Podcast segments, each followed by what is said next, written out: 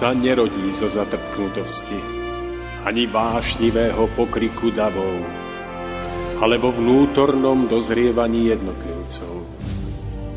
Len ono dokáže vydať plod múdrosti a trvalej slobody, premáhajúcej tyraniu spoločenských systémov nad všetkými pôžitkami tiel, nad nespútanými rozkošami sveta skvie sa drahokam ľudskej dôstojnosti, drahokam čistého srdca, úcta, láska, pokora, odvaha sú cestou k cieľu, ktorý hľadáme.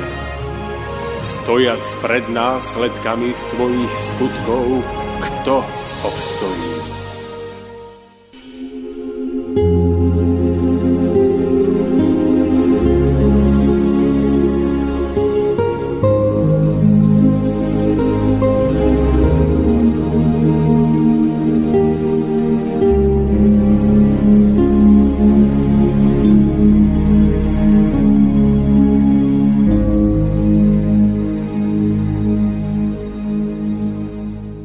Celkom neodôvodnene sa doteraz mnohí ľudia domnievajú, že na služobníkov chrámov, svetýň a vôbec všetkých náboženských obradov sa treba pozerať súčasne ako na služobníkov božích.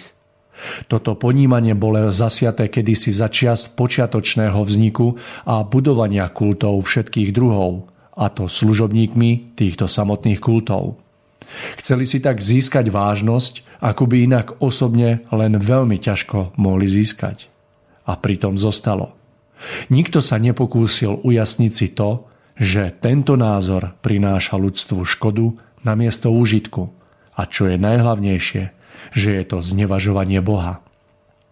Človek stojaci s bdelým duchom vo stvorení, ktorý sa neuzatvára pred jemnými záchvevmi cítenia svojej duše, nemôže nikdy uznať ako pravdu to, že tomu vznešenému a živému Bohu by sa skutočne slúžilo vykonávaním kultu, žobraním, ktoré ľudia menujú modlením alebo sebatriznením.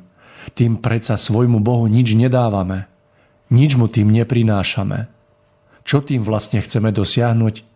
Ani my sami nebudeme môcť na to odpovedať, až budeme stáť pred súdnou stolicou Božou. Budeme musieť zostať nemí, lebo to všetko sme robili len pre seba.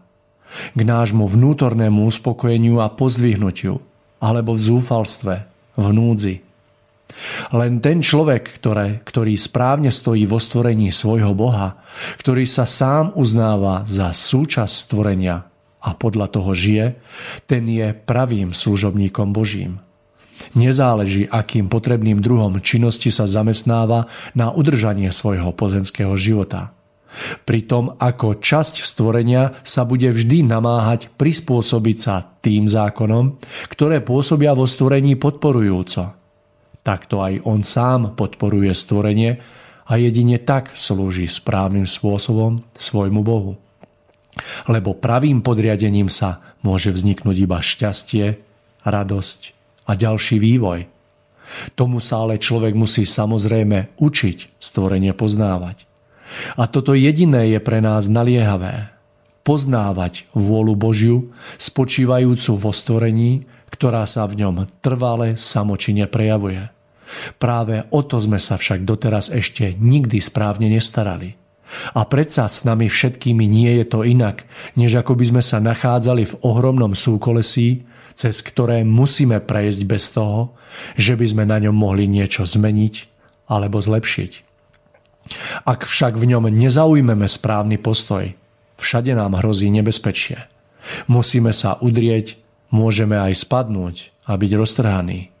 Presne tak, ako v nejakej obrovskej strojovni, kde v nezadržateľnom pohybe sa pred očami myhajú krížom krážom nespočetné hnacie remene, ktoré každého neznalého vážne ohrozujú všade, na každom kroku. Skúsenému však iba slúžia a sú mu na osoch. Nie inak je to aj s človekom vo stvorení. Naučme sa konečne správne poznať toto súkolesie, pretože ho smieme a máme potom využívať ku svojmu šťastiu. Ako všade, i tu sa musíme stať najskôr učňami. Ani najväčšie dielo toto stvorenie nerobí v tom výnimku. Je to presne tak, ako u ľudských diel. I samotné auto spôsobuje znalému len radosť. Ale tomu, kto ho nevie viesť, prináša smrť. Máme predsa na porúdzi tisíce malých príkladov pred nami. Prečo sme sa z nich ešte nikdy nepoučili? To všetko sa dá presne poznať celkom jednoducho a prirodzene. Ale práve v tom stojíme akoby pred nejakou stenou. Tupo, ľahostajne, so zaťatosťou, ktorá sa nedá vysvetliť. Veď konečne práve tu ide o náš život, o celé naše bytie. Krásny podvečer, milí poslucháči. Zo štúdia na Liptove vás srdečne vítam v úvode ďalšieho v poradí už 107. vydania relácie Cesta v zostupu, v rámci ktorého sa dnes budeme spolu s Tomášom rozprávať na tému, ktorú sme si nazvali Ľudia v znamení kríža. Budeme hovoriť o pôsobení ľudí, ktorí sa rozhodli slúžiť svetlu. Téma sa bude dotýkať veľkých pomocí a milostí, ale aj zodpovedností, ktorá je s tým nerozlučne spojená. Ak by vo vás vystali nejaké otázky, môžete nám ich kľudne napísať na mailík mariokováčik.cz prípadne Tomáš Lajmon zavinač gmail.com v závere dnešnej relácie vám ešte ponúkneme záznam poviedky pána Milana Igora Chovana za názvom Strom na Kráľovej holi, ktorú pre nás načítal Robert Čunderlik. Ešte predtým, ako sa do toho pustíme, vám chcem dať do povedomia, že došlo k malej zmene nášho vysielacieho času, ktorý sa presúva z piatku na štvrtok v čase od 16 do 18.00, takže už nás nebudete počuť v priamom prenose v piatok, ale štvrtok v čase od 16 do 18.00. To by bolo na úvod všetko. Mário Kováčik je moje meno a aj dnes vás budem dnešnou reláciou sprevádzať. No a teraz by som už veľmi rád privítal Tomáša, ktorý síce nesedí vedľa mňa v štúdiu, ale ktorý sa nachádza v pohodlí svojho domova, ktorého by som mal mať na telefonickej linke, takže to vyskúšame. Halo, halo Tomáš, dobrý večer, počujeme sa? Halo, halo, halo, halo. ja vás počujem veľmi dobre, takže... takže je to v poriadku. Tomáš, poďme sa do toho pustiť. Ako to vnímate vy, služba svetlu, pomoci a milosti, ale aj zodpovednosť, ktorá je s tým spojená. Takže ak dovolíte, začal by som takou otázkou. Ako možno, alebo podľa čoho možno spoznať ľudí, ktorí sa rozhodli slúžiť svetlu, alebo ktorí slúžia už svetlu. Takže odozdávam vám slovo, nech sa páči. Tak ja vám ďakujem za nádherný úvod a pozdravujem všetkých našich poslucháčov, ktorí sa rozhodli opäť venovať čas e, našej relácii. A verím, že spoločnými silami dokážeme túto veľkú tému ľudia v znamení kríža priblížiť na, našim poslucháčom tak, aby mohla priniesť e, úžitok, ktorý v sebe skrýva, pretože je to téma nesmierne veľká a ja sa nazdávam, že mm, je veľmi ťažké obsiahnuť ju v horizonte jednej našej relácie. Preto si myslím, že pri najlepšej voli dokážeme k tejto téme povedať iba niekoľko postrehov alebo niekoľko pohľadov, e, ktoré napriek, napriek e, tomu budú nakoniec e, nejakým oživením alebo prinesú posilu nám všetkým, aj našim poslucháčom, do e, každodenného života, ktorý prežívame. E, Mario, vaša otázka, vaša otázka znela, že podľa čoho môžeme poznať ľudí v znamení kríža a čo tento pojem vlastne v skutočnosti niekde v tom hlbšom zmysle znamená. Tak vy ste v tom svojom úvode veľmi pekne čítali, že sú ľudia mm, nejakým spôsobom povolaní ľuďmi a sú ľudia povolaní vyššou vôľou, povolaní stvoriteľom, jeho vôľou k tomu, aby mohli byť platnými nasledovníkmi života v súlade s jeho vôľou, v súlade s tým, čo je nakoniec skutočne správne pre život na Zemi, aby sa mohol harmonicky a, a bezpečne a radosne rozvíjať tak, aby každý, kto je účastníkom života, tak mohol v tomto živote duchovne napredovať a mohol nakoniec svoj život správne využiť. V, tom, v tomto poznaní, že sú ľudia povolaní ľuďmi a povolaní vyššou vôľou stvoriteľom, je ukrytá veľká múdrosť, pretože, pretože my, my ľudia na Zemi si to niekedy navzájom pletieme a nie sme schopní vnímať tento rozdiel. Takže ako náhle sa k nám niekto hlási a povie nám, že on pochádza z tej pravej cirkvi, z toho pravého náboženského zoskupenia, ktoré má v rukách dekret na pravdu, nám povie, že je kňaz toho náboženstva alebo pápež, tak sme schopní tomu všetkému uveriť a mm, pri tom všetkom sme schopní prehliadnúť tú skutočnú podstatu diania. A opakom toho je, je ten stav, ktorý by mal nastať, že, že to dokážeme rozpoznať a uvedomiť si, že uh, byť povolaný ľuďmi, byť povolaný pozemskou organizáciou, církvou, náboženstvom je jedna vec, ale tá druhá, mnoho dôležitejšia, je byť skutočne mm, človekom, ktorý prichádza s tými mm, správne rozvinutými vnútornými schopnosťami a darmi, a ktoré môžu potom skutočne pomôcť nášmu životu na Zemi. A keď sa teda pýtame, že podľa čoho môžeme spoznať ľudí, ktorí sa snažia pôsobiť mm, v tom zmysle pravdy alebo spravodlivosti, v zmysle kríža pravdy, tak e, by sme sa mohli vrátiť k Ježišovmu pôsobeniu na zemi a k jeho slovám, keď hovoril o tom, že jeho nasledovníci sa majú stať e, solou zeme. Vlastne vyzýval svojich nasledovníkov, aby sa stali solou zeme, aby mohli priniesť tejto zemi to, čo táto zem najviac potrebuje. No a v tom slove sol zeme je ukryté nesmierne bohatstvo obsahu, ktorý sme možno dosiaľ nerozpoznali.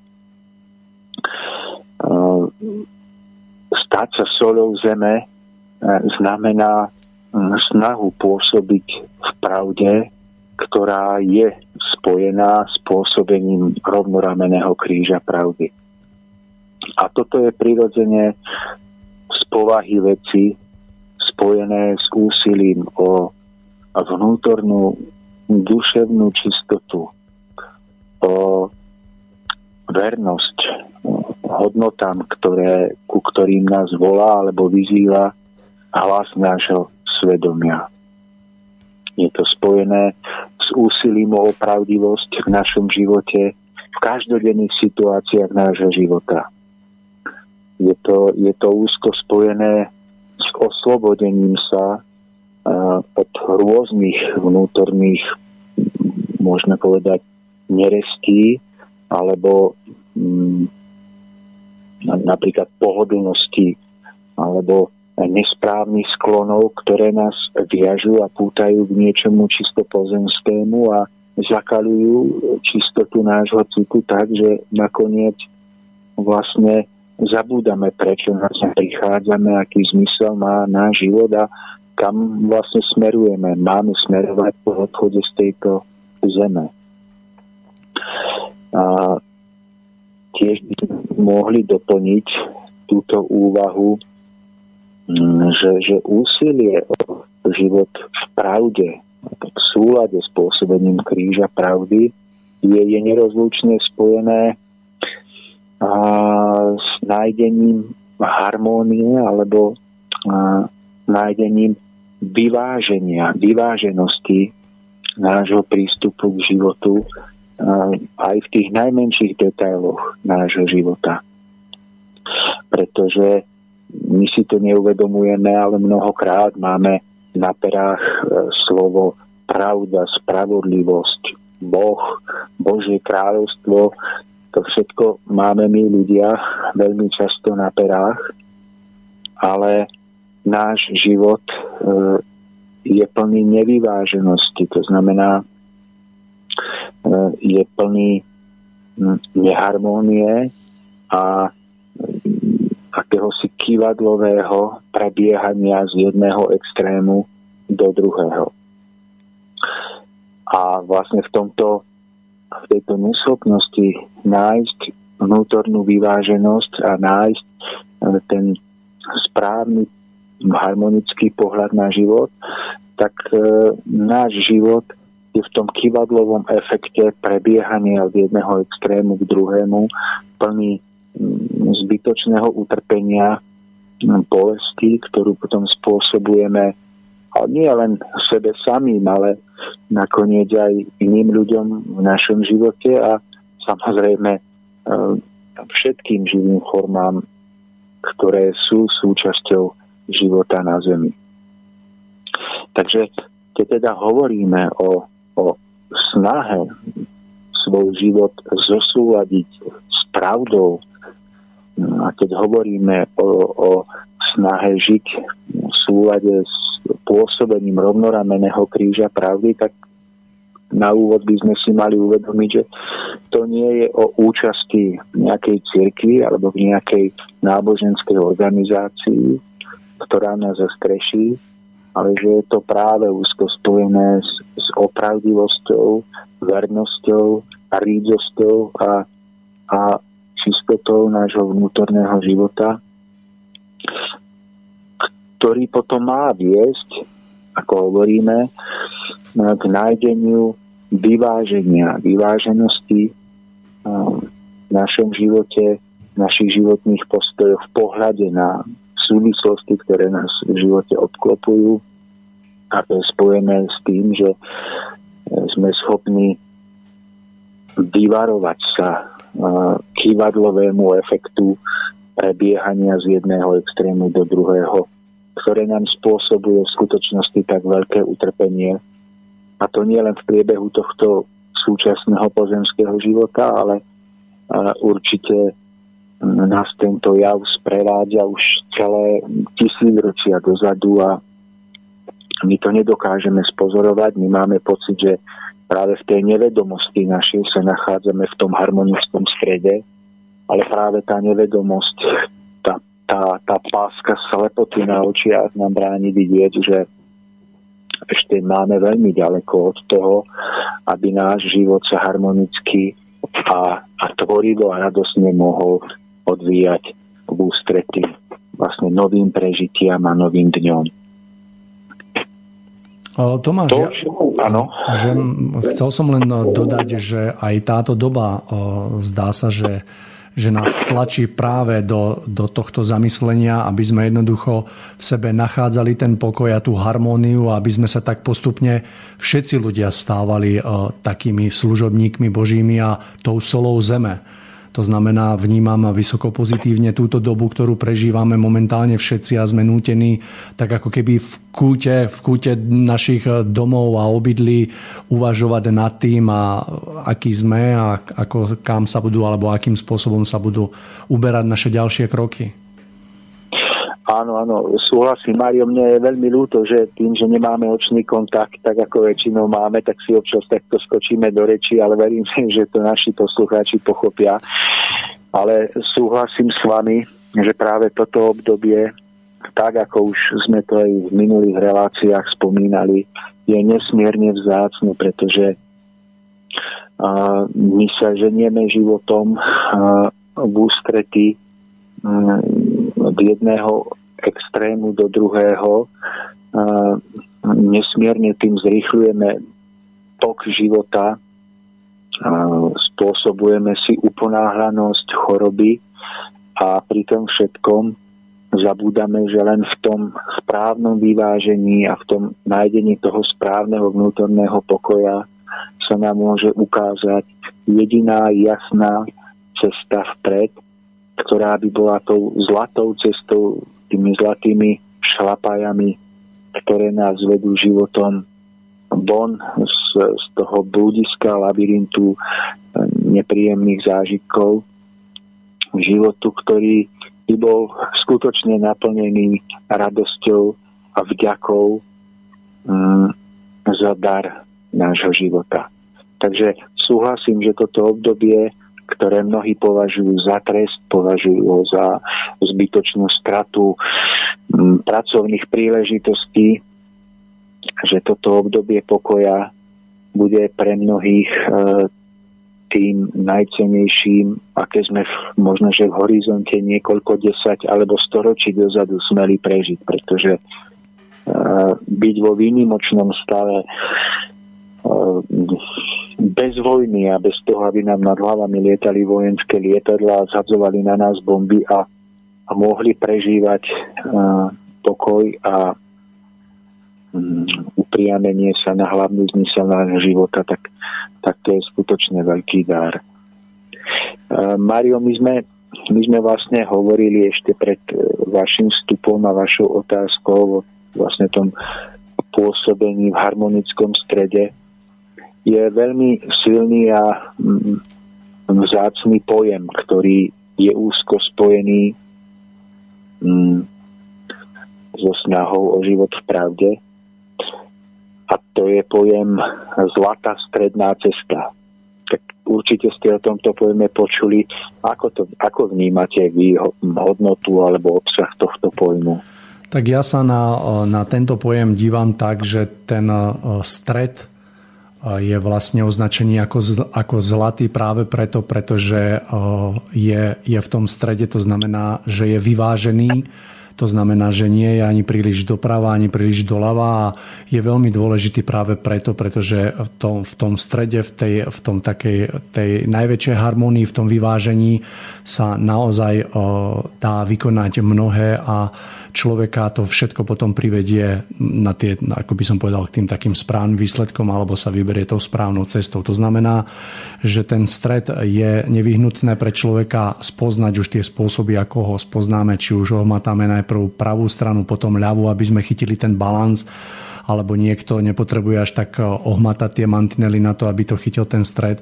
Takže ja v tom strede vnímam eh, to zlato práve preto, lebo je to také eh, vyvážené a také tá rovnováha, tá harmónia je vlastne najdôležitejšia mm-hmm. v živote človeka vo stvorení. Áno. Ja som tiež nad týmto pojmom malinko uvažoval a napadlo mi, ako tento pojem chápe, chápu niektorí ľudia keď počujú stredná cesta, tak si povedia, no tak to bude asi nejaký stred medzi klamstvom a pravd- pravdivosťou, alebo e, medzi no, vernosťou a nevernosťou, medzi čistotou a nečistotou. Že život niekde v polovičke týchto hodnôt je ten správny. Tak e, ja by som to rád uviedol na pravú mieru, názor mnohých ľudí, že, že tu sa nejedná o stred v tomto zmysle, pretože človek nemôže byť e, napol pravdivý a napol klamár, aby žil správne. Ale, ale e, je potrebné to pochopiť tak, že mm,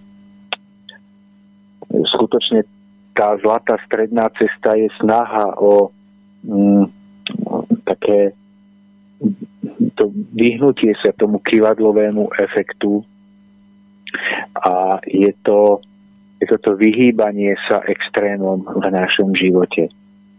A to je v skutočnosti niečo úplne iné než život, ktorý je žitý v polovičke cnostne a v polovičke necnostne. Čiže stredná cesta je akási aj snaha o umiernenosť nášho postoja, nášho prístupu k životu kedy dokážeme ovládnuť mm, oheň emócií, ktorý niekedy splanie v našom vnútri, keď sa na niekoho alebo na niečo nahneváme, ktorý dokážeme e, vyvážiť.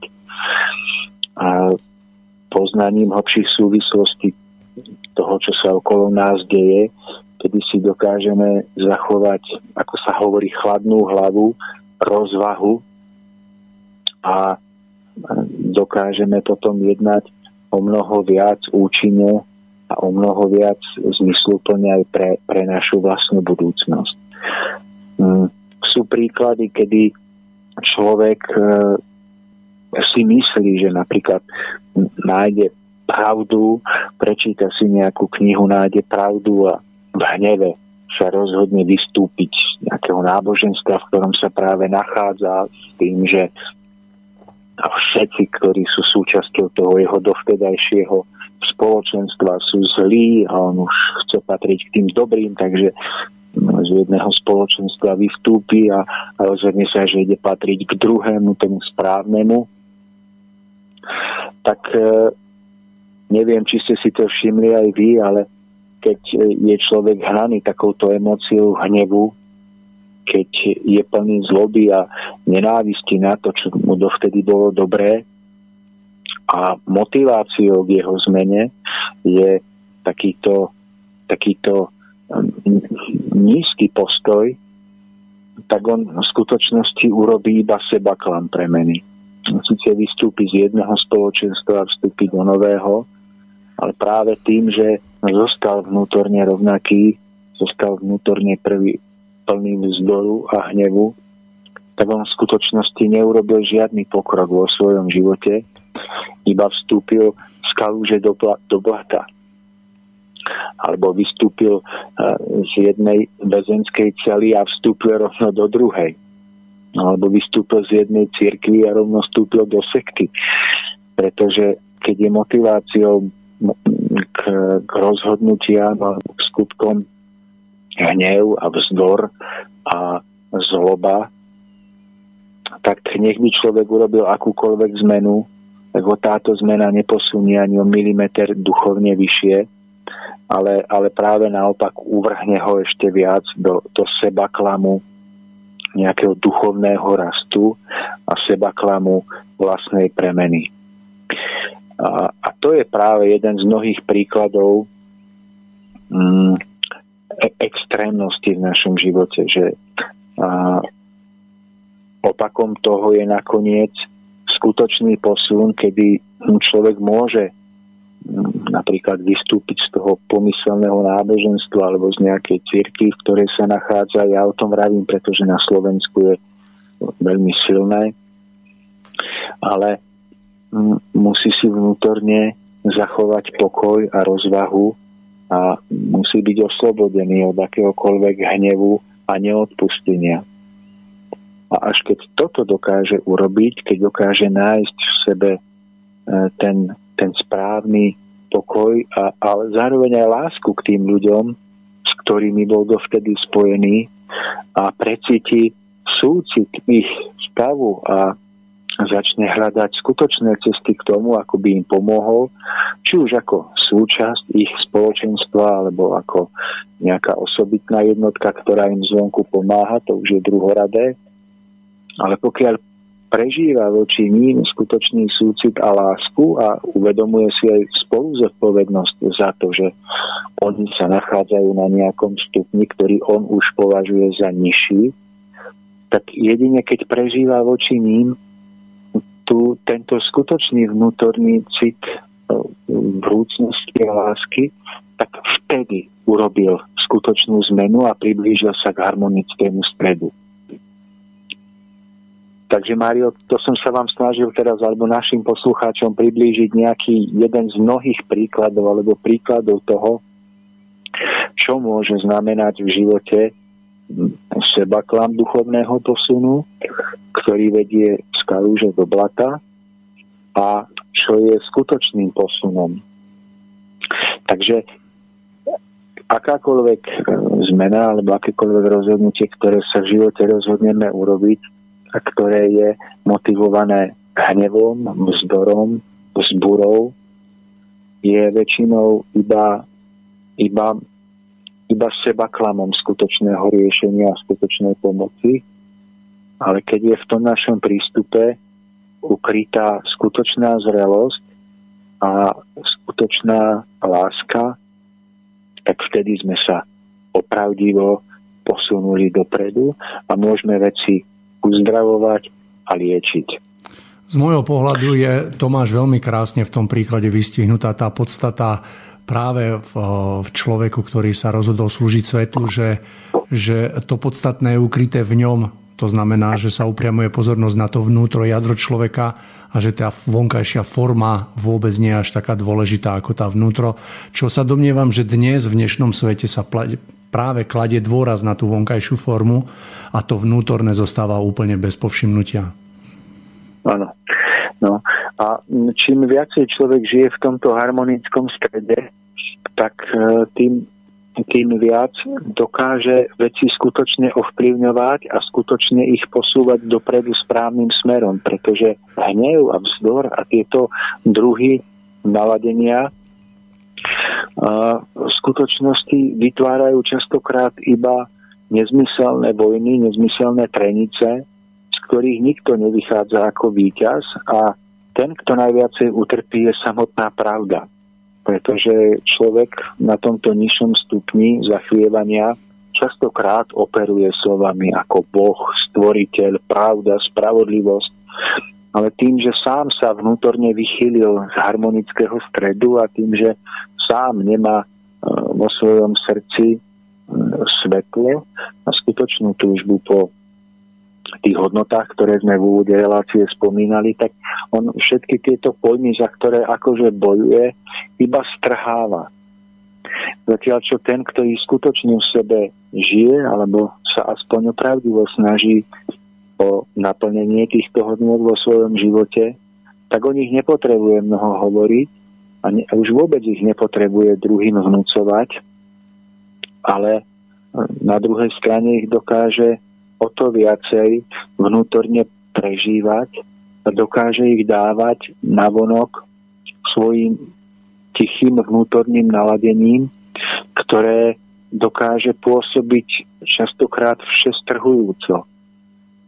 Že človek, ktorý sa takto snaží pôsobiť v pravde a v súlade s tým rovnorameným krížom pravdy, tak e, je to človek, ktorý častokrát mnoho navonok nehovorí o mm, svojich vnútorných zážitkoch alebo mnohokrát ani nespomína tieto vznešené pojmy spojené so svetlom a stvoriteľom, ale tým, že ich vnútorne opravdivo prežíva, tak ich sila cez neho môže pôsobiť a takýto človek dokáže tým tichým pôsobením skutočne pretvárať život na Zemi do dokonalejšej podoby, dokáže pomáhať druhým ľuďom, ktorí sú súčasťou jeho života, tým tichým naladením a pôsobením, aby aj oni sami v živote mohli vyvážiť a vycentrovať svoje vlastné správanie k iným ľuďom. Takže nejakým vzácným klenotom alebo vzácnou hodnotou takýchto ľudí je práve to, čo cez nich vychádza na vonok vnútorne. A ich okolie to spoznáva jednoducho podľa toho, že, že z týchto ľudí mm, vyciťujú takú uh, tajúplnú krásu, častokrát vzbudzujúcu až, až prirodzenú, opravdivú úctu. A oni sa potom mnohokrát snažia týmto ľuďom pomáhať, pretože cítia, že títo ľudia majú v sebe nejaký presah niečoho, čo je nesmierne vzácne a čo táto zem veľmi potrebuje. No a tak vznikajú krásne vzťahy založené na opravdivej úcte. Ale to, čo je základom tohoto tajúplného a krásneho pôsobenia je to krásne vnútorné naladenie ľudí usilujúcich sa o pravdu, ktoré je živené častokrát práve spomínanou mlčanlivosťou. Tým, že oni sami si snažia ujasňovať a uvedomovať aj v kolobehu všetných dní ten pravý zmysel a cieľ ľudského ducha vo stvorení. A tým, že oni si tento cieľ dokážu ujasňovať, dokážu sami k nemu vnútorne smerovať, tak a, sa stávajú prieplavom tej kryštálovej krásnej sily čistého pôsobenia, ktoré táto zem tak nesmierne, nesmierne potrebuje. Tomáš, keby sme sa pozreli na takýto, taký, takýto typ človeka, ktorý naozaj v sebe vnútorne skrýva takú obrovskú silu, ako títo ľudia potom z vášho pohľadu pristupujú k jednotlivým takým situáciám, s ktorými sú konfrontovaní, to znamená, ako riešia tieto veci alebo na čo sa spoliehajú, keď sú prítomní pri napríklad nejakých sporoch alebo nejakých okolnostiach, ktoré ich stále mm-hmm. obklopujú? Mario, um, ja si myslím, že um, starajú sa hlavne o to, čo sami môžu zmeniť, alebo čo sami môžu zdokonaliť, zušľachtiť a o to menej sa potom starajú o to, čo by mali robiť alebo meniť iní ľudia uh, v ich okolí. Takže čím viacej dokážu pristupovať zodpovedne k svojmu vlastnému životu, tým prirodzenou cestou pomáhajú vychovávať aj svoje okolie. A, a myslím si, že sa, sa snažia eh, nepasovať do role sudcov mm, alebo nejakých eh, vše, vše múdrych a všeznalých ľudí, ktorí do všetkého vidia a tu všetkému sa vyjadrujú, ale eh, mnohé deje nechávajú na pôsobenie zákona spravodlivosti. Oni sami si uvedomujú, že do mnohého nevidia, z povahy veci ani vidieť nemôžu, preto mnohé deje vo svojom okolí nechávajú na naplnenie zákonitosti a spravodlivosti, ktorá každého z nás postihne na základe našich rozhodnutí a na základe našich skutkov. Tomáš, takže to by znamenalo, že poviem príklad, e, sa tak aj ticho prizerajú na to, keď sa deje napríklad nespravodlivosť, alebo ako vlastne je potrebné podľa vás vnímať potom takúto okolnosť? No Mario, to je veľmi dobrá otázka, pretože hm, tak ja si myslím, že ten základ ich pôsobenia spočíva v tom, že o, oni práve že uvádzajú do pohybu mnohé deje a mnohé deje sa práve vďaka ich vnútornému pôsobeniu ukážu v pravom svetle. Ale to ich pôsobenie nie je v tom, že všade prichádzajú ako sudcovia a rozhodcovia, ktorí sa ku všetkým drobnostiam okolo seba vyjadrujú. Ale to, čo sme zatiaľ nejak nepochopili, je, že títo ľudia svojim správnym vnútorným naladením privádzajú veci, mnohokrát ťažké karmické úzly v ich okolí, k skutočnému rozuzleniu a k tomu, aby sa ukázala práva tvár napríklad ľudí alebo situácií v ich okolí. Takže, takže určite asi v živote každého jedného z nás sú situácie, kedy by bolo alibizmom povedať, viete čo, ja sa k tomuto vyjadrovať nebudem, ja neviem, ako to je, e, to, to, to sa musí spravodlivosť nejako sama naplniť pretože vieme sami, že mnohokrát je takéto správanie pokrytectvom. E, preto e, sa pýtate veľmi, veľmi dobre, pretože je nevyhnutné, aby sa každý jeden z nás, aj človek usilujúci sa o spravodlivosť a pravdu, vedel rozhodne a jasne vyjadriť pre ochranu e, toho, čo považuje za spravodlivé a múdre. Ale druhou stránkou mince je, že, že človek väčšinou skutočne nevidí do najmenších súvislostí a detailov a napríklad vzťahov, ktoré ho obklopujú, hlavne ak sa jedná o vzťahy iných ľudí. Nevidí do rôznych karmických vlákien, ktoré týchto ľudí navzájom spájajú a nevidí do skutočných príčin toho, prečo títo ľudia prežívajú to, čo práve prežívajú a preto takýto opravdu usilujúci človek musí, a on to aj dokáže, správne rozpoznávať, kedy má niečo povedať a kedy má mlčať. Ale skutočnosťou je, že takýto človek v správnom čase hovorí správne slova, ale častokrát práve mlčí, pretože vidí, že, že ten, ktorý sa najviac cíti byť dotknutý a ukrátený, je častokrát svojou vlastnou povahou príčinou toho, že prežíva utrpenie, ktoré prežíva. E, takže Mário, to je asi otázka tých jednotlivých individuálnych situácií e, v živote človeka, kedy sa musí vedieť rozhodnúť, čo má v danú chvíľu spraviť. Áno, je to presne e, vyhradené zrelosti ducha, že dokážeme zavnímať, e, keď niečo povedať, čo povedať a kedy zostať mlčať a e, zrejme dneska to bude troška tak naopak, že zasahujeme asi príliš veľa do vecí, ktorých by sme možno nemali zasahovať až tak a možno niekedy tam, kde sa očakáva alebo je chcené, aby sme zasiahli, možno tam ostávame mlčky stáť. Tomáš, 45 minút z našej dnešnej relácie je za nami. Navrhujem, aby sme si dali krátku prestávočku, ktorú vyplníme piesňou, no a po nej by sme sa vrátili späť. Nech sa páči. Môžeme to tak robiť, takže ideme Jasne. na to. Ozajstnú lásku ku tebe rodná zem cítim, keď kráčam bosými nohami. Ozajstnú lásku vraciaš mi, keď nevládzem. Na noc pritúliš ma tam medzi horami. Budíš ma ráno,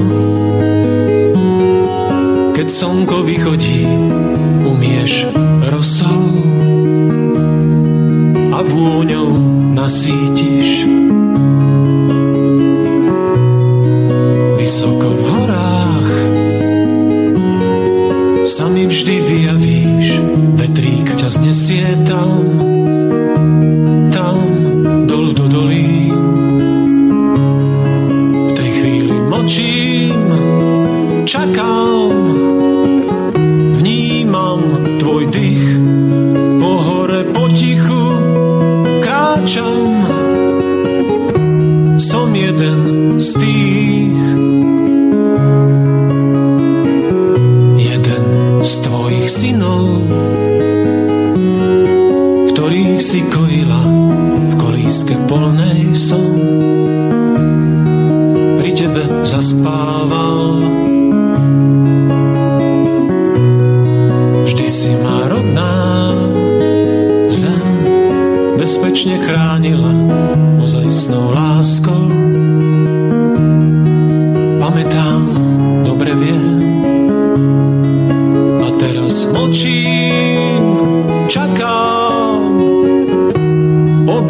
ťa chcem, na lúke ležím, vnímam moju rodnú zem.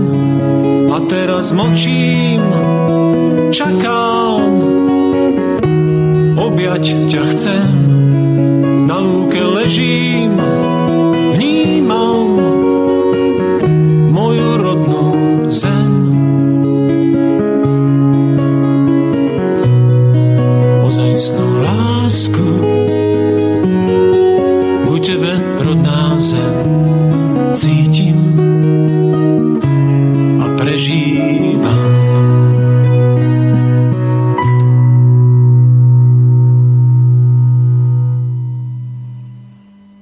Takže pieseň ma, nám dohrala, ja len pripomeniem, že dneska sa spolu s Tomášom rozprávame na tému ľudia v znamení kríža.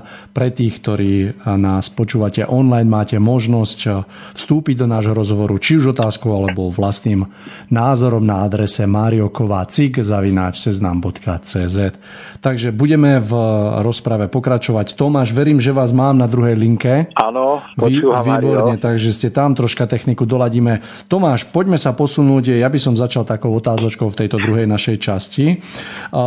Chcem sa opýtať, že tí ľudia, ktorí sa rozhodli slúžiť svetlu, že či musia prejsť nejakým takým náboženským úkonom, napríklad ako nejakým krstom, ktorý by mal plniť nejakú ako keby podmienočku na to, aby vôbec mohol takýto človek vykonávať takúto službu. Uh, Mario, ešte raz buďte tak dobrý tú otázku. Že či človek, ktorý chce slúžiť svetlu, musí prejsť nejakým náboženským úkonom, napríklad krstom, ktorý má vytvárať istú podmienku na to, aby vlastne ano, mohol ano. vykonávať takúto službu. Uh, áno, chápem. A Mariu, ja zo svojich skúseností alebo do vtedajších prežití si myslím a vnímam to tak, že mm, tým najväčším predpokladom a najdôležitejším predpokladom nie je samotný vonkajší úkon mm, krstu alebo nejakého iného úkonu, ktorým by človek mal byť zaradený do medzi zastup tých ľudí, ktorí sa snažia slúžiť pravde, ale že to najdôležitejšie je vlastná vnútorná námaha o spojenie so svetlom. Pokiaľ v človeku nie je splnený tento predpoklad, tak akékoľvek vonkajšie úkony, ktoré na ňom niekto vykoná, hoď by boli vykonané v, s najlepším úmyslom v tých najkrajších podmienkach, tak si myslím, že sa míňajú účinku a dokonca môžu, môžu takémuto človeku ešte uškodiť. Pretože on sám nie je vnútorne svojim citom zúčastnený na tomto, na tomto deji a navonok preberá zodpovednosť ktorú sám vnútorne nedokáže spoznať a nedokáže si ju vnútorne obhájiť. Takže no, moja odpoveď je taká, že najdôležitejším predpokladom je rozvinutie a stála snaha o rozvíjanie duchovných schopností a cností, ktoré rozjasňuje človeka a a prirodzene ho viac a viac spája s žiarením alebo s prúdmi, ktoré prichádza z vyšších a vyšších úrovní stvorenia, ktoré sa na tomto človeku ukotvuje a cez neho potom pôsobí ďalej.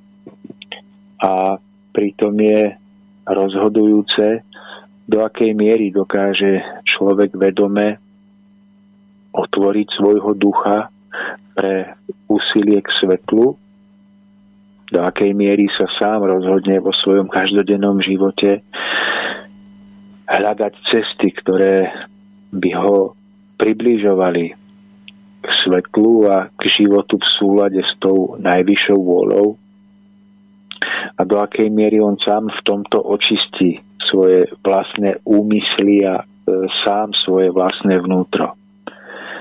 A keď sa potom k tomuto základu pripojí nejaké požehnanie alebo nejaký vonkajší úkon, ktorý, mm, ktorý bude mm, vykonaný s tým najčistejším úmyslom, tak vtedy môže mať veľký a hlboký význam pre duchovný vývoj takéhoto človeka.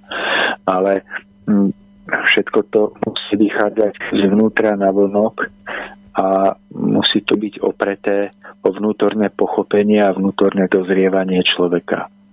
A vtedy môže mať aj vonkajší úkon, kedy človeka niekto požehná alebo nejakým spôsobom pomáže, ako sa to hovorí v náboženskej terminológii, tak vtedy má takýto, môže mať takýto úkon obrovskú silu, obrovský význam pre duchovný vývoj človeka.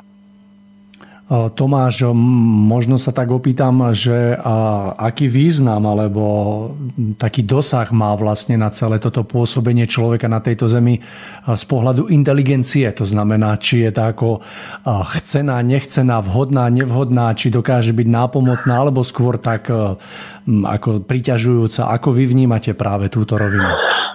No, tak ak sa pýtate na inteligenciu v zmysle e, IQ, e, tak e, Veľa ľudí si na to v dnešnej dobe veľmi zakladá a odvodzuje hodnotu človeka od, od výšky e, tejto inteligencie.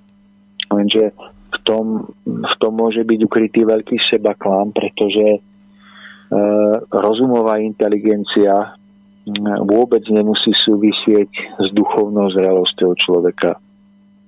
A práve naopak, niekedy sa môže stať, že človek, ktorý má veľmi vysoko rozvinutý intelekt, ktorý dokáže, má vynikajúce kombinačné myslenie, logické uvažovanie, dokáže počítať zložité matematické príklady, tak môže mať práve kvôli tomu problém mm, s používaním alebo využívaním svojej citovej inteligencie alebo svojej duchovnej sily, pretože práve táto duchovná citová sila je veľakrát potlačená tou, tou inteligenciou ťažkého hmotného rozumu.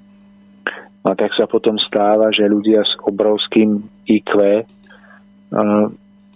ale s veľmi malou schopnosťou duchovného cítenia sa dostanú do popredných spoločenských pozícií, či už e, do pozícií štátnikov alebo vedcov, učiteľov.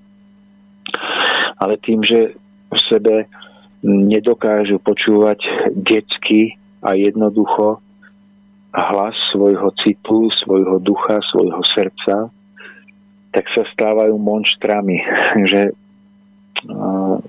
majú veľký dosah na pozemský život svojimi vedomosťami v ovládaní rôznych pozemských technológií. Ale väčšinou tieto vedomosti zneužijú a postavia ich do služieb zla, do služieb seba deštrukcie. Že nakoniec sa ukáže, že samotné IQ, samotná inteligencia ľudí alebo spoločnosti, pokiaľ nie je vyvážená citovým rozmerom človeka, a jeho, jeho vrúcnosťou, jeho duchovnosťou a jeho skutočným uvedomením, odkiaľ prichádza, kam má smerovať kroky svojho bytia, pokiaľ je otrhnutý od vnímania svetla vo svojom vnútornom živote, tak mu je všetká vedomosť iba na príťaž. A on s ňou skutočne spôsobí iba utrpenie v sebe a nakoniec utrpenie aj všetkým formám života na zemi.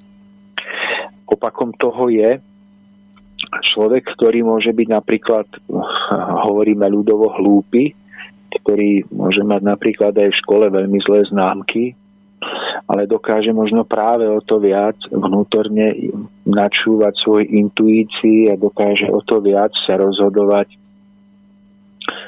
detsky a dokáže o to viac vnímať právu podstatu života, ktorá nemá nič, častokrát nemá v podstate nič spoločného s pozemským priestorom a časom, pretože vníma, že tá najpodstatnejšia časť hm, reality života sa odvíja vo vnútornom svete a odvíja sa za hranicou tohto pozemského sveta smerom v ústrety k vyšším úrovniam hm, svetla.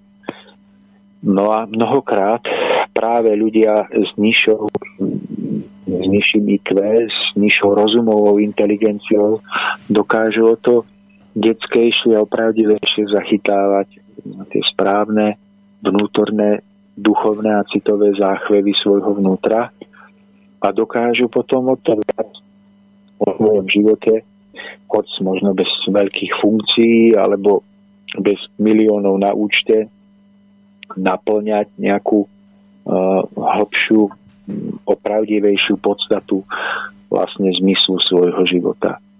Preto môžeme vidieť aj, že v období narodenia Ježiša dokázali jeho príchod vnímať jednak mudrci, ktorí prišli a odišli, tzv. traja králi, a podľa všetkého mali ostať pri Ježišovi a mali mu pomáhať počas jeho života. Ale predovšetkým tento, tento veľký príchod Syna Božieho na zem dokázali zavnímať jednoduchí pastieri, ktorí neboli obdarovaní prílišnou rozumovou inteligenciou. A práve preto dokázali čistotou svojho srdca a svojho ducha vnímať, že medzi nich prišiel Mesiáš. Ale my sme, Mario, v úvode našej relácie hovorili, že je nesmierne dôležité snažiť sa v našom živote o, o čo? O zlatú strednú cestu. O harmonický stred. No a to, to by sme mali aplikovať aj na túto vašu otázku. A to znamená, že nie je, nie je, uh, nie je ideálne, keď je človek, dajme tomu, iba rozumovo inteligentný a, a nemá v sebe rozvinuté duchovné schopnosti, rovnako ako nie je ideálne, keď má iba rozvinuté duchovné schopnosti svojho titul, svojej intuície a úplne zanedbá ten rozumový rozmer svojho života, svojej inteligencie. Pretože môže mať potom ideálne vízie o tom, ako by mal život na Zemi vypadať, ale v skutočnosti mm, má, jeho dosah na život je o to menší, že vždy musí pracovať pod niekým, kto to má v hlave usporiadané lepšie a kto ho využije pre svoje ciele. A tá zlatá stredná cesta, o ktorej vravíme, by spočívala v tom, že, že pripúzme, že rozumová inteligencia má svoje opodstatnenie v našom živote a nech je aj vyššia. Nech je možno aj veľmi vysoká. Ale, ale uvedome si, že čím je vyššia, tak tým viac musí človek vedome dbať o to, aby zároveň rozvíjal aj svojho ducha, svoje srdce a svoj cit. A to by bol potom ten skutočný ideál alebo človek k ideálu sa blížiaci, že by na jednej strane mal v sebe skutočného veľkého rozvinutého cítiaceho ducha, schopného vnímať zmysel bytia, to kam smeruje a mal by zároveň rozvinutý rozum do tej miery, aby dokázal správne zvládnuť a ovládnuť život v hmote. Javí sa ako veľmi dôležité vedieť vnímať, že človek jednoducho disponuje jednou aj druhou zložkou a ešte dôležité, dôležitejšie začať hľadať ten taký vyvážený stred, pretože my už vieme aj naši poslucháči, že tá jednostrannosť alebo prepestoná z jednej strane naozaj dokáže spôsobiť veľké škody Takže všetko to začína naozaj uvedomením si toho, že človek jednoducho má aj tú zložku citovú, aj tú rozumovú a nájsť e, medzi tým ten, ten balans a tú rovnováhu a postarať sa alebo starať sa o rozvoj jednej aj druhej zložke je veľmi dôležité. No a táto doba práve si myslím, že ako by som to povedal, pokulháva práve na tom, že do tej jednej strany teda rozvoj toho, toho rácia, tej rozumovej zložky človeka sa venuje príliš veľa času na úkor tej, tej duchovnej citovej stránky a keď sa pozrieme len na samotný, samotný školský, ktorý bol správne nazvaný výchovno vzdelávací proces, tak sa domnievam, že už prebieha len vzdelávací proces čo potom v konečnom dôsledku naozaj spôsobuje veľké škody. Tomáš, ale myslím si, že by sa to dalo aj povedať tou, tou krásnou myšlienkou, ktorú vyriekol Ježiš niekedy, že tí prvý raz budú poslední a poslední budú prví. Dalo by sa to tak povedať o dnešnom A určite by sa to tak dalo povedať. To je, to, je, to je pravda, ktorá platí od vekov na veky. Ale ja by som to ešte, ešte, ešte vás doplnil ešte jednou myšlienkou aj, e, a opäť sa odvolám na, na obdobie života Ježiša, pretože je toto obdobie a vôbec život Ježiša, tak ako je zaznamenaný v spomienkach veľkým vzorom, preto ho často spomínam, tak on, on e, svojim učeníkom hovoril niečo v tomto zmysle, že e, ľahšie prejde ťava uchom ihly ako boháč do neba ja by som to zmenil.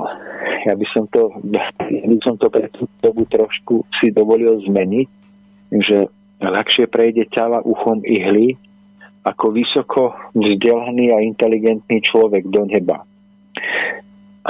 Nechcem sa dotknúť, nechcem sa skutočne dotknúť nikoho, kto oplýva vysokou rozumovou inteligenciou, iba je to skutočne tak, keď pozorujete život, žiaľ, že veľmi dobre funkčný mozog v zmysle rozumovej inteligencie častokrát spôsobuje úplnú neschopnosť prejavu ducha v tele.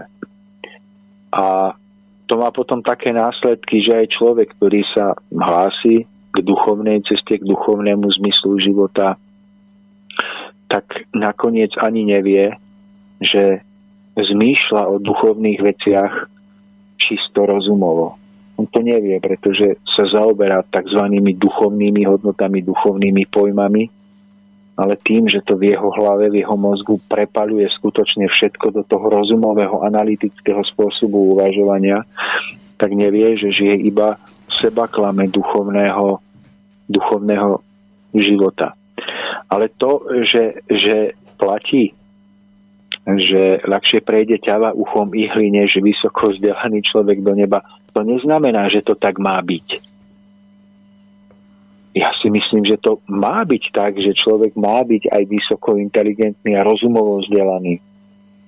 Ale musí potom vynaložiť tú druhú, ten druhý protidiel, protipol námahy a to je o to väčšia snaha o správne duchovné zachvievanie.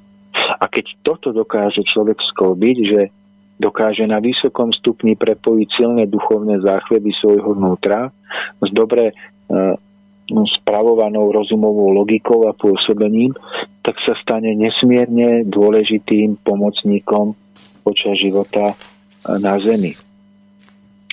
Ale na to musí potom človek vynaložiť 10, možno 100 násobnú námahu, aby sa duchovne správne zachvieval. A to je Máriu aj veľmi úzko spojené s jedným z ďalších bodov, ktorý som chcel spomenúť, že človek usilujúci sa o život v súlade s pravdou a spôsobením kríža pravdy, tak je človek, ktorého duch prirodzene pobáda a spoznaniu a využitiu, využitiu svojich vnútorných talentov a darov, ktoré mu boli prepožičané a ktoré má rozvíjať. A nehovorím o tom náhodou. Mm, ak vravíme o tom, že je potrebné vyvážiť tomu rozumovému pôsobeniu, vytvoriť duchovnú protiváhu, aby sa človek neutrhol do jedného z extrémov, tak práve umelecká tvorba alebo tvorba, ktorá je spojená s krásnom, s ušlachtilosťou, s napodobňovaním vysokých duchovných predobrazov, snahou tieto predobrazy preformovať do hmotných pomerov, tak v tejto, v tejto opravdivej námahe a snahe sa natoľko zosilňuje duchovné pôsobenie človeka, že, že človek skutočne dokáže potom vyvážiť svoje rozumové pôsobenie citom a dokáže potom skutočne správne sa zachvievať. Preto by som ešte rád pripomenul a zvýraznil, že je len ťažko si predstaviť správne pôsobenie v snahe o pravdu a, a opravdivý život bez poznania a vedomého využívania schopností, talentov a darov, ktoré v človeku driemu. A práve v poznaní alebo v využívaní týchto talentov a darov je potom spojené aj to, to správne citové zachvievanie, ktoré dokáže vyvážovať, byť protiváhou ku kalkulatívnemu rozumu. Práve toto citové vnútorné pôsobenie vedie aj k tomu vzácnemu, že človek dokáže udržiavať krp svojich myšlienok stále viac a viac čistý pretože čistota myšlienok sa nedá vynútiť tým, že si budem vnúcovať názor že, alebo myšlienku, že, že mám mať čisté myšlienky, ktoré sú základom všetkého, čo sa potom navonok deje. To sa nedá vynútiť násilím, ale pokiaľ vnútorný život človeka sa začne zamestnávať niečím zmysluplným, niečím krásnym, niečím tvorivým, tak tá čistota myšlienok sa potom dostaví ako, ako zákonitý následok tohto vnútorného pohybu. A človek zistí, že síce nemyslí na čistotu myšlienok, ale celkom prirodzene ju sebe začína prežívať. Pretože ona sa nedá dosiahnuť priamo, ona sa dá v skutočnosti dosiahnuť iba ako zákonitý následok vnútorného upre, upre, upriamenia sa na na zmysluplný tvorivý cieľ, ktorému obetujeme svoju pozornosť, ktorému obetujeme svoje city, svoje myšlienky a nakoniec to začne meniť aj náš vonkajší život. Takže bez vlastnej tvorivosti, bez vlastnej snahy o o uplatnenie darov a talentov, ktoré nám boli darované. Bez tejto aktívnej námahy v skutočnosti nemôže byť ani existovať ani čistota myšlienok a ani skutočný život v pravde. Tomáš, ak môžeme, nedá sa mi neopýtať, ak by som mohol, akú v tomto všetkom, o čom rozprávame, zohráva ženská bytosť, teda žena ako taká? Mario, to je nesmierne vážna otázka, veľká téma, ktorú ste načali a som veľmi rád, že ste ju otvorili. A v skutočnosti, keď sme keď sme rozprávali o tom tichom tajplnom pôsobení, ktoré dokáže bez veľkých slov pretvárať dokonca aj viditeľné pomery na Zemi, tak v tomto smere je tou najsilnejšou bytosťou správne stojaca a správne vnútorne naladená žen, práve žena, ženská bytosť. Pretože muž je na jednej strane ak stojí správne, viac upriamený do hmoty a, a pretvárať a formovať hmotu v jej viditeľnej rovine, okrem iného.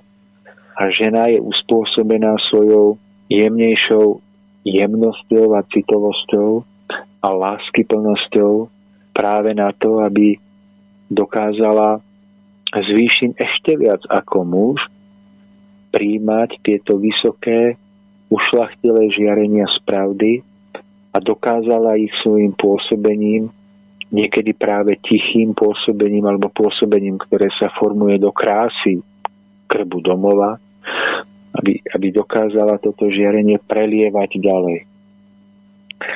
A keď hovoríme o tak ušlachtilé a veľkej téme ľudia v znamení kríža, tak musíme povedať, že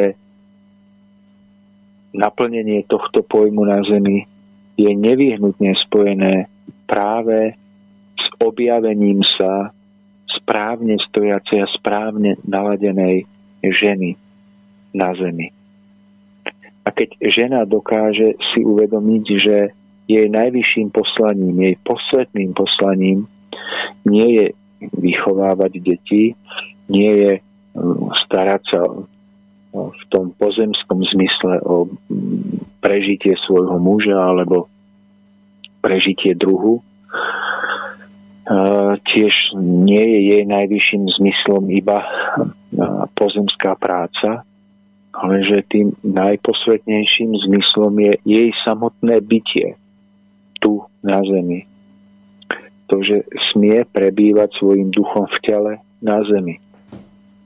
A že smie ak je správne naladená, otvorená v ústretí svetlu, smie z tohoto vysokého svetlého žiarenia príjmať a sprostredkovať toto svetlé prúdenie všetkému životu po svojom okolí. A keď to ona správne robí, keď sa jej život vlastne stane modlitbou, modlitbou života modlitbou činu, tak ona bude prvá, ktorá naplní podstatu pojmu e, človek v znamení kríža na zemi. A cez toto jej tajúplné pôsobenie, ktoré bude čisté a prenikavé, sa budú postupne pretvárať všetky hmotné pomery života na zemi. Najskôr v jej najbližšom okolí, ak má rodinu, tak v jej rodine. A potom sa toto pôsobenie bude prelievať cez, cez také neviditeľné duchovné vlákna.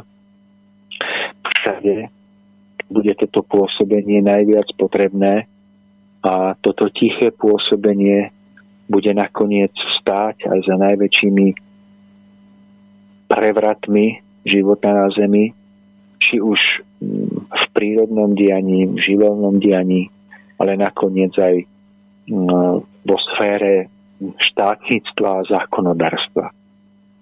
A na to, aby mohla žena takto správne pôsobiť a aby mohla nakoniec aj navonok pôsobiť a žiť ako žena, ako možno partnerka, možno matka, tak aby sa takto mohol naplniť pojem ľudia v znamení kríža na zemi, tak preto je nesmierne dôležité, aby pochopil správne úlohu aj muž, každý jeden z nás, ja, vy, každý muž, ktorý nás počúva.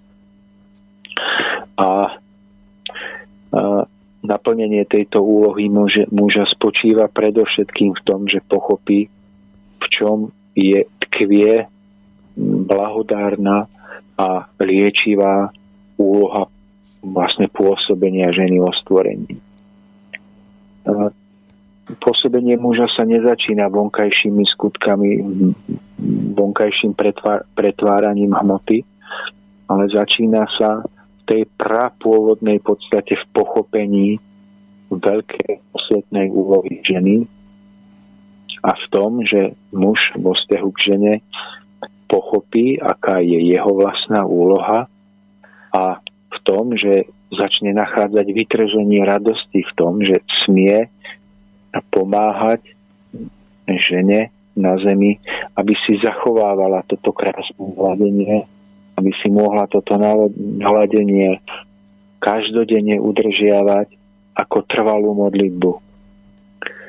A keď muž toto pochopí, tak jej postupne začne nad ňou skládať tie neviditeľné e, duševné alebo duchovné krídla ochrany, keď tej hrubšej pozemskej ochrany a bude prežívať najväčšiu radosť a najväčšie šťastie, aké môže zažiť, že smie v tomto krásnom mystériu života zohrávať túto posvetnú úlohu aj muž a že smie žene vytvárať toto krásne naladenie, aby, aby ona trvalo príjmala a zachopovala prúdenie síl z vysokých úrovní stvorenia. A prinesie to požehnanie nie len jemu samému, ale prinesie to požehnanie aj, aj pre ženu, ktorá z vďaky za to, že nie je tlačená, že nie je nútená, že nie je vydieraná, ale že môže, smie v ochrane muža pôsobiť v tomto smere v smere svojej duchovnej úlohy, svojho predurčenia, tak ona bude potom vo svojej radosti a bláženosti zase prenášať požehnanie a blaženosť na všetky ostatné formy života. A v tomto nemusí byť muž vo vzťahu k žene v nejakom osobnom vzťahu, aby si, si žena nezačala teraz myslieť, že ak sa nevydá, alebo nebude žiť fyzicky po boku muža, takže sa to nedá naplniť. Možno je to o to ťažšie potom, ale v tej prapôvodnej podstate tejto, tejto, tohto obrazu a nie je táto duchovná vysoká úloha žena, ženy podmienená fyzickým spolužitím s mužom. K tomu môže dôjsť aj na neviditeľnej rovine, takže žena sa vôbec vyskytuje na zemi a muž jej nejakým spôsobom pomáha. Tých foriem no samozrejme môže byť viac ale, ale e, tá žena vlastne zistí, že nie je len na vonkajšiu prácu, hoci tá vonkajšia práca je súčasťou života, keď veci navonok v domácnosti, v záhradke alebo kde pracuje, robí pre, prežíva ako modlitbu, tak majú hlboký význam a sú nenahraditeľné. Ale dôležité je, aby aby muž umožnil žene prežívať život ako modlitbu. Lebo ona v tom nachádza najväčšiu radosť, najväčšie naplnenie, najväčšie šťastie a z toho najväčšieho šťastia sa nemôže vytvoriť nič, iba požehnanie a ďalšie šťastie. A toto sú jednoducho tie, tie prekrásne momenty, že viete, človek sa niekedy snaží v živote vyriešiť nejeden ťažký prípad, ťažkú situáciu, ktorá ho postretne. Ale zabúda, že len v stave duchovnej modlitby, modlitby, ktorá sa stane životom, že len v tomto stave môže skutočne veci riešiť a posúvať dopredu. len keď je v stave modlitby. To znamená v stave nie formálnej modlitby, ale stave, kedy v okamihu z chvíľkového zavretia očí si dokáže na novo usporiadať a uvedomiť zmysel svojho bytia, zmysel, kam smeruje. A v tomto precitnutí, a v tomto stave naladenia, keď náhle uvidí pred svojim zrakom nádherný cieľ, duchovný domov, kam sa má vrátiť, ako rozžiarený, radosný duch, tak v tomto stave, keď tento stav plne prenikne jeho vnútro, jeho mysel, jeho bytosť, tak v tomto stave jedine takejto živej modlitby dokáže potom vyriešiť aj tie najväčšie a najťažšie životné rebusy a najťažšie situácie. Opakom toho je, keď človek keď človek dopustí, aby jeho život bol modlitbou, aby bol len lopotením sa v pote tváre, um, v zarábaní peňazí a v stálom zhone. Kedy sa stáva, že rieši problémy, ale v skutočnosti sa do nich ešte viac zapletá.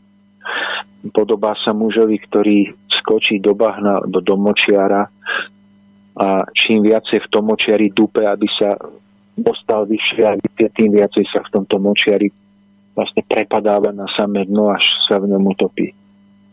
To je stav, kedy človek chce bez modlitby, bez vedomia skutočného cieľa svojho bytia, kam má smerovať, bez vnímania krásy tohoto cieľa, to pristupuje k životu a chce, chce ho riešiť. A aby sa toto nemuselo stávať, aby život naopak bol vyslobodzovaním sa z labyrintu ťažkosti a mohol viesť k radosti, tak práve veľkú úlohu v tom zohrávajú ľudia žijúci v znamení kríža, kríža, rovnorameného kríža pravdy. A má rozhodujúcu úlohu v tom hrá to tiché, tajúplné pôsobenie, ktoré cez nich pôsobí, ktoré sa v správnom čase zhmotní do slov a do skutkov a v ktorom má kráčať ako prvá práve žena za podpory muža. Tomáš, vyzerá to tak, že ukončujeme dnešnú časť tejto relácie tou najpodstatnejšou časťou. To znamená pochopením úlohy ženy, pochopením úlohy muža, pochopení sa navzájom a v spoločnom sa podporovaní a rozvíjaní sa. A tu sa rodí vlastne základ úplne všetkého, všetkého, čo potom smieme vnímať a prežívať a samozrejme je to aj e, základom práve toho pôsobení, e, pôsobenia v znamení kríža. Takže teším sa, že sme, že sme smeli e, rozvinúť aj práve tieto myšlienky, ktoré stoja na samom začiatku a od nich sa všetko potom odvíja. Práve naopak, keď poviem, že pokiaľ naozaj nedbáme ako ľudia na túto najzákladnejšiu rovinu, tak mnoho také bolesti a utrpenia, takého nezdaru prichádza do našich životov. A opäť pripomeniem, že táto doba je okrem iného krásna práve aj v tom, aby sme si uvedomili túto rovinu a tak troška verím tomu, že myšlienky, ktoré tu rozvíjame, budú zrozumiteľné a uchopiteľné pre našich poslucháčov a že vytvoria tak ten krásny a pevný základ na to, aby sme vykročili ďalej troška inak ako doteraz a aby sa nám potom darilo.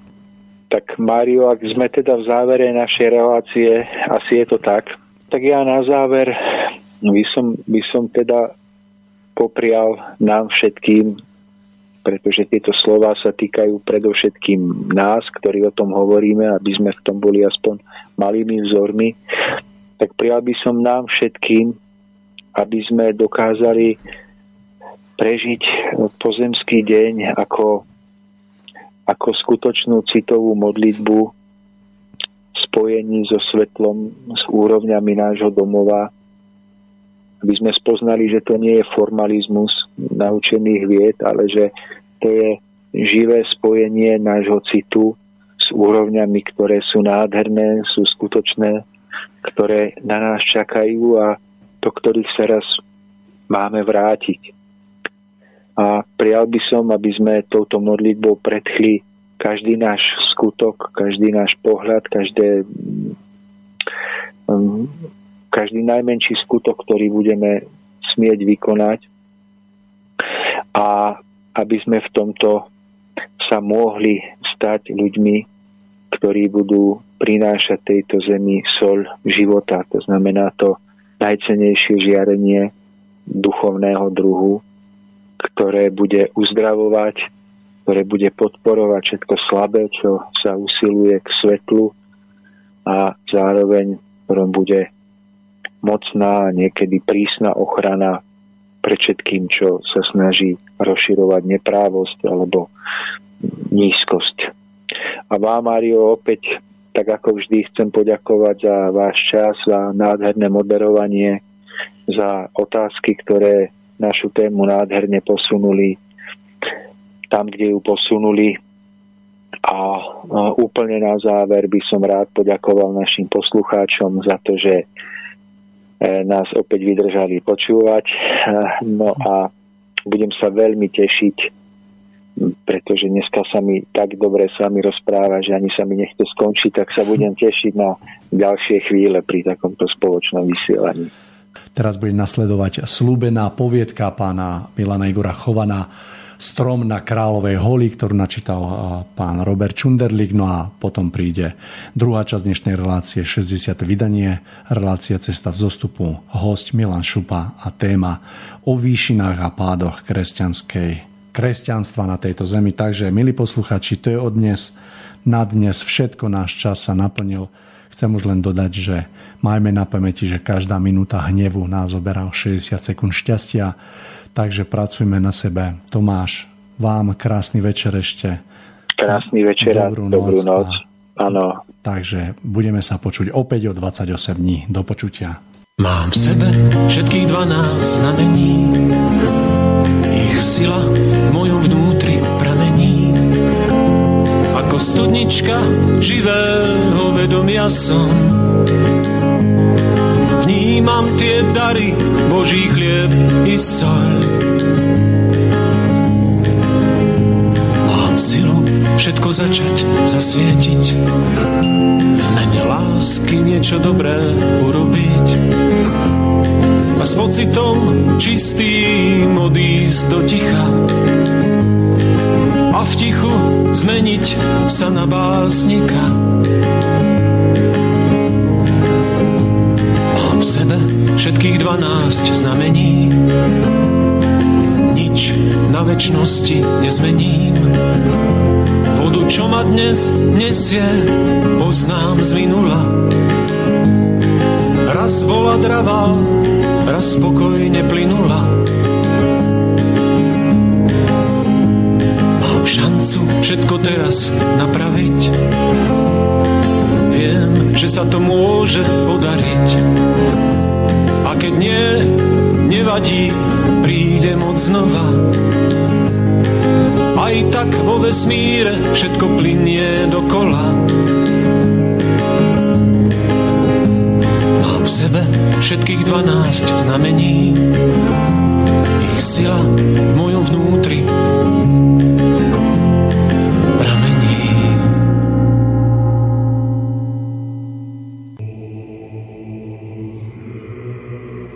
Strom na Kráľovej holi.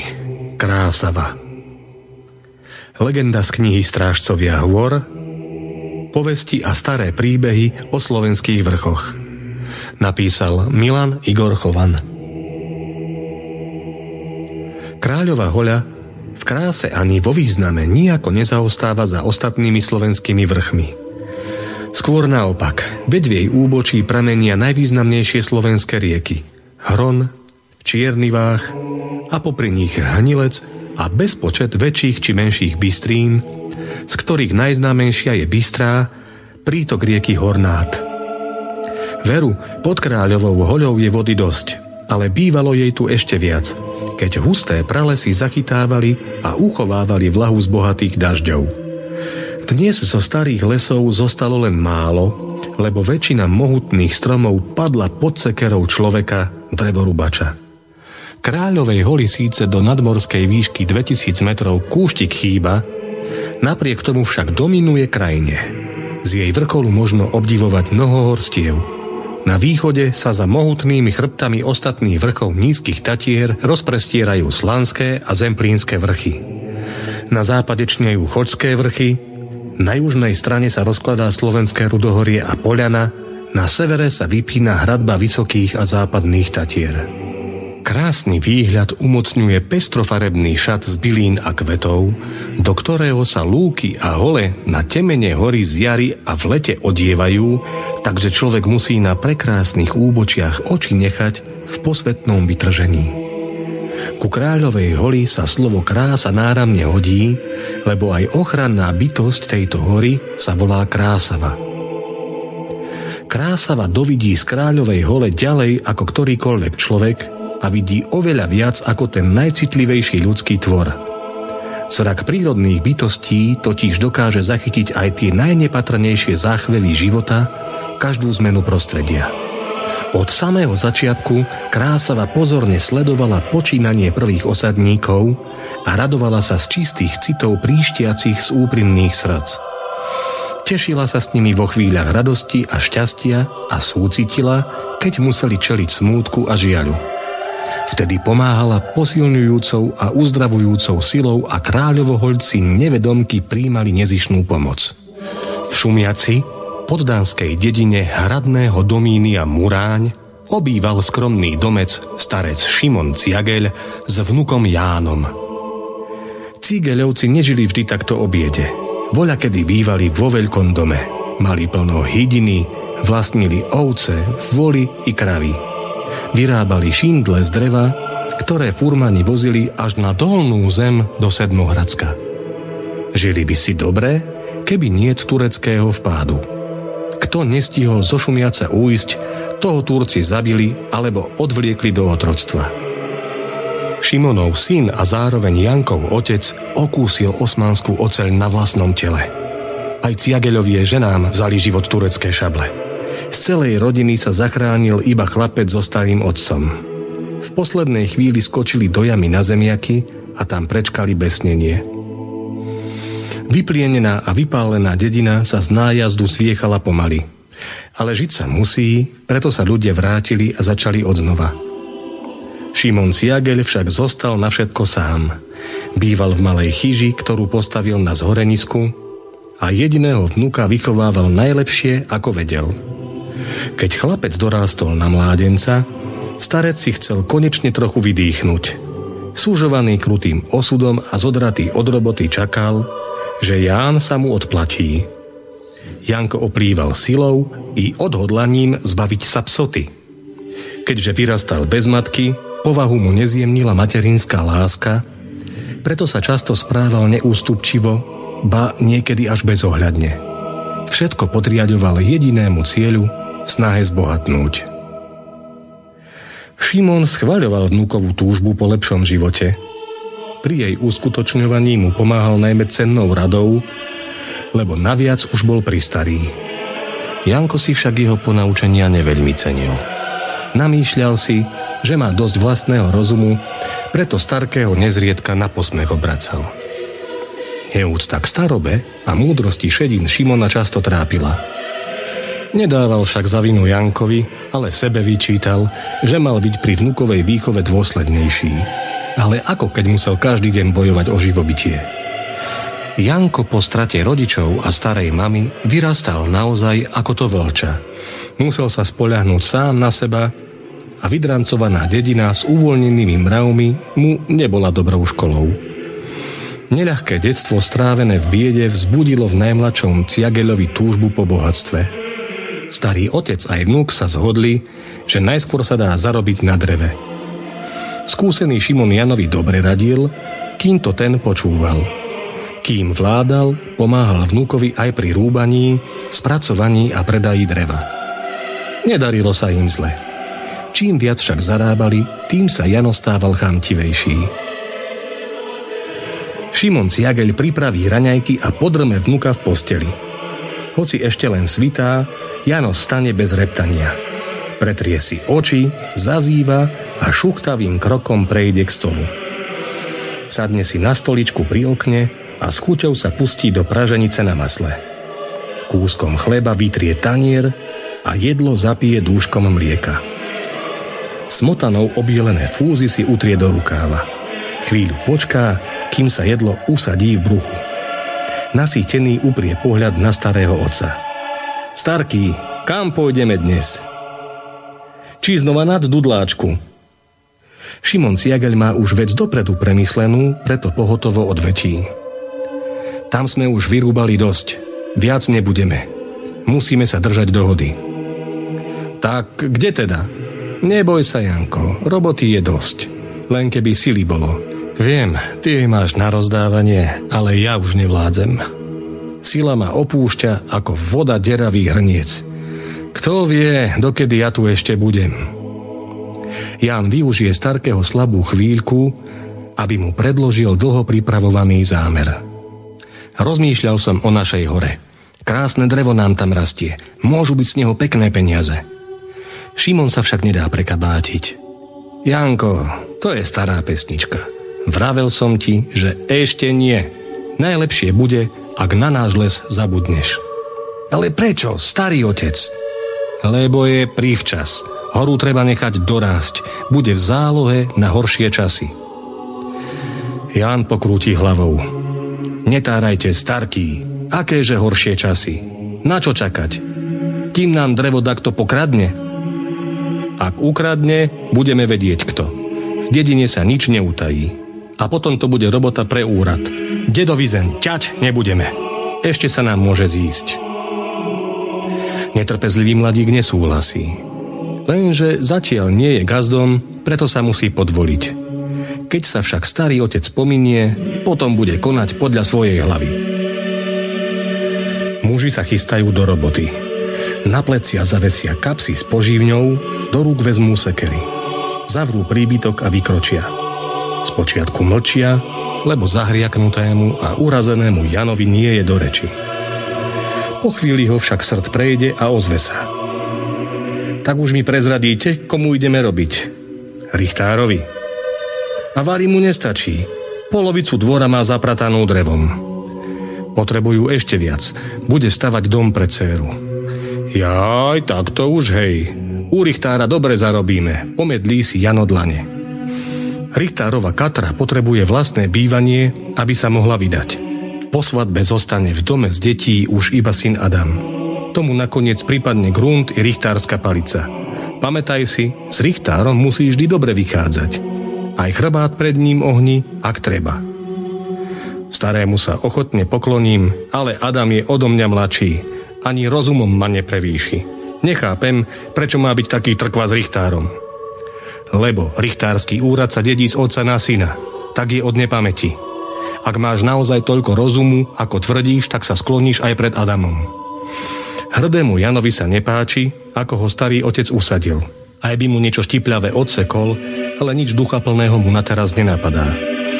Starý otec si však jeho mlčanie milne vysvetlí ako pokoru. Janko, buď vždy čestný a pokorný. Nikoho nehaň a každému dopraj. Životom musí každý človek putovať sám. Preto sa aj ty spoliehaj hlavne na seba. Dôveruj svojim nohám, lebo tie ťa nesú. Janko starému skočí do reči. Starý otec, ale nohy môžu aj kopať. Šimon akoby nič hovorí ďalej. Spoľáni sa na svoje ruky, lebo tie pracujú a láskavo hľadia. Ruky však aj kradnú a bijú, znova ho preruší uštipačný vnúk. Spoľahni sa na svoje ústa, lebo z nich dobré slovo vychádza. Starý otec, či len tárate. Ostrý jedovatý jazyk dokáže človeka zraniť horšie ako meč. Šimon Ciagel sa nedá vyviezť z miery. Trpezlivo pokračuje. A vždy daj, Janko, na svoje srdce, lebo ono miluje. Aj nenávidí, neodpustí si Jan štipľavú poznámku. Starý ciageľ už nepokračuje. Mrzí ho vnúková pícha, ktorú by bolo treba vytrhať aj s koreňmi ako pír. Teraz však nie je vhodná chvíľa. Janko musí pod ranami osudu zmeknúť, aby bolo možné vyorať burinu pýchy z jeho duše. Keď chlapi dorazia do hory, bez otáľania sa pustia do roboty. Rúbe hlavne Ján, skúsený Šimon však nehlivie. označí rúbné stromy, dobre vnúkovi radí, kam seknúť, ako sa postaviť, kde zaraziť klin. Ján nevedomky preberá starkého cené skúsenosti, ale na vďaku a úctu zabúda. Keď nadíde poludnie, drevorúbači si doprajú čas na posilnenie. Nožíkmi krájajú dymom voňajúcu slaninku. Na tenký plátok položia koliesko cibule a zajedajú chlebom.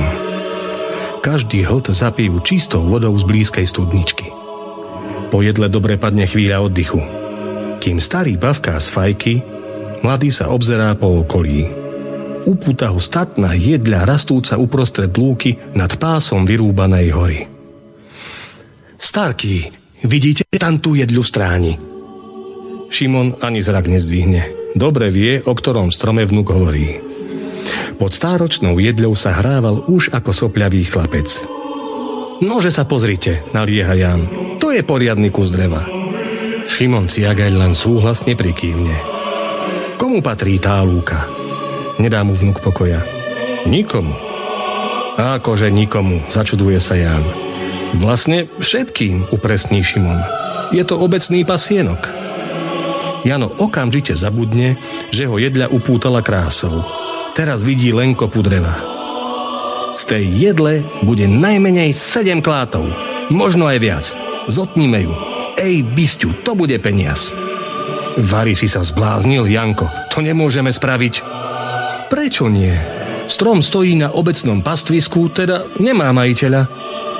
Povedal som, že patrí všetkým, namietne starec. Ha, že všetkým. To je to isté ako nikomu. Šimon prísne zazrie na vnúka a dôrazne vyhlási. Nie, na toto sa ja nedám. Tak ho zotnem sám, zastrája sa Jan. To nesmieš.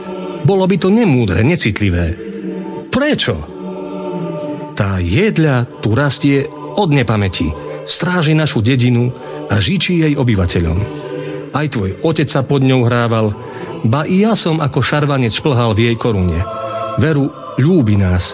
Ľaľa, ešte aj vrchovec má naklonený k šumiacu. Mladík sa však starému otcovi vysmeje. To sú hlúposti. Nebudem tu sedieť a počúvať také nezmysly. Keď mi nechcete pomôcť, zotnem ju sám. Pyšný Jano Ciagel vstane a so sekerou v ruke vykročí k stromu odsúdenému na smrť. Starec mu v dokonaní nedobrého zámeru nedokáže zabrániť. Iba ho smutne sleduje pohľadom. Mladenec rúbe do hrubého kmeňa, len tak ívery lietajú. Šimon síce vnúkovi nepomáha, no domov bez neho ísť nechce. Nazbiera raždie a nakladie ohňa. Ľahne si do trávy a privrie unavené oči. Napriek neustálým úderom sekery zaspí. Keď sa prebudí z popoludnejšieho odpočinku, raždie už dohára. Priloží do ohňa, lebo Ján ešte stále rúbe. Napokon sa vysokánska jedľa nakloní a začne padať k zemi. Do kvílenia čerstvého dreva a prašťania lámajúcich sa konárov zaznie bolestný ston. Starý Šimon sa horko ťažko pozviecha, stane na boľavé nohy. Darmo však klže zrakom popri zvalenej jedli, vnuka nevidí. Janko! Janko! Synak, kde si? Starý ciagaľ volá z plných pľúc, ale odpovede sa nedočká. Janko! Ozvi sa!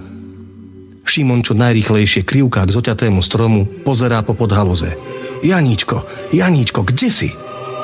Napokon pod jednou zlomenou vetvou objaví Janovú nohu. Šimon si sekerou kliesni cestu pomedzi hustú chvojinu. K zavalenému vnúkovi sa preseká, práve keď Jano otvorí oči. Janko môj, čo sa ti stalo? Nebojte sa, starky, len ma trošku pritíslo. Vydýchne Ján slabým trasľavým hlasom.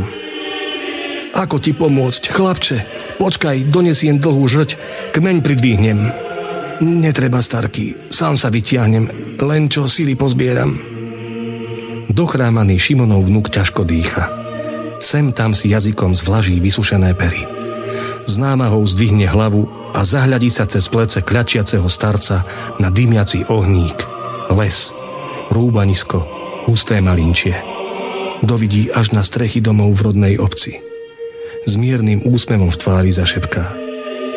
Horí ohník horí na kráľovej hori. Postavte sa bokom, nech si šumiac vidím, aspoň jedným okom. Jedlica zelená, zelená jedlička, prečo si zabila švárneho Janíčka? S posledným slovom Janko vydýchne dušu. Vnukov duch naposledy pohľadí uplakanú tvár starého otca a poprosí ho o odpustenie. Úmrel strom na Kráľovej holi, čo mal vrcholec naklonený k šumiacu. Ukončil život Janka Ciageľa, ktorý tak veľmi túžil po úspechu, po majetku. Škoda, že schopný mládenec pozornejšie nenačúval radám starého otca. Možno by pochopil, že šťastie nespočíva v romadení majetku, ale v snažení o dobro, v naplňaní túžby po láske a kráse. Skutočné hodnoty sa nemerajú peniazmi, lež hĺbkou citu.